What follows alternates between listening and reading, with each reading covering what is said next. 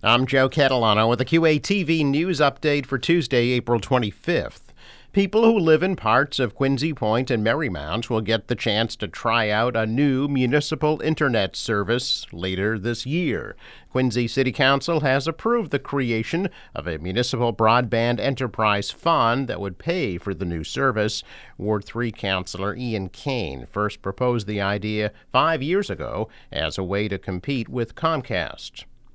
Quincy Ward 6 Councilor William Harris is holding a virtual community meeting today at 6 p.m. about plans to convert a single family home at 115 Newbury Avenue in North Quincy into a duplex. That meeting will be held over Zoom.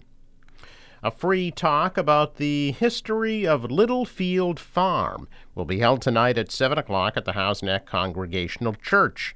The Littlefield brothers owned the 58 acre farm from 1858 to 1889. The talk is part of a series on the history of Houghs Neck. I'm Joe Catalano with the QATV News Update for Tuesday, April 25th.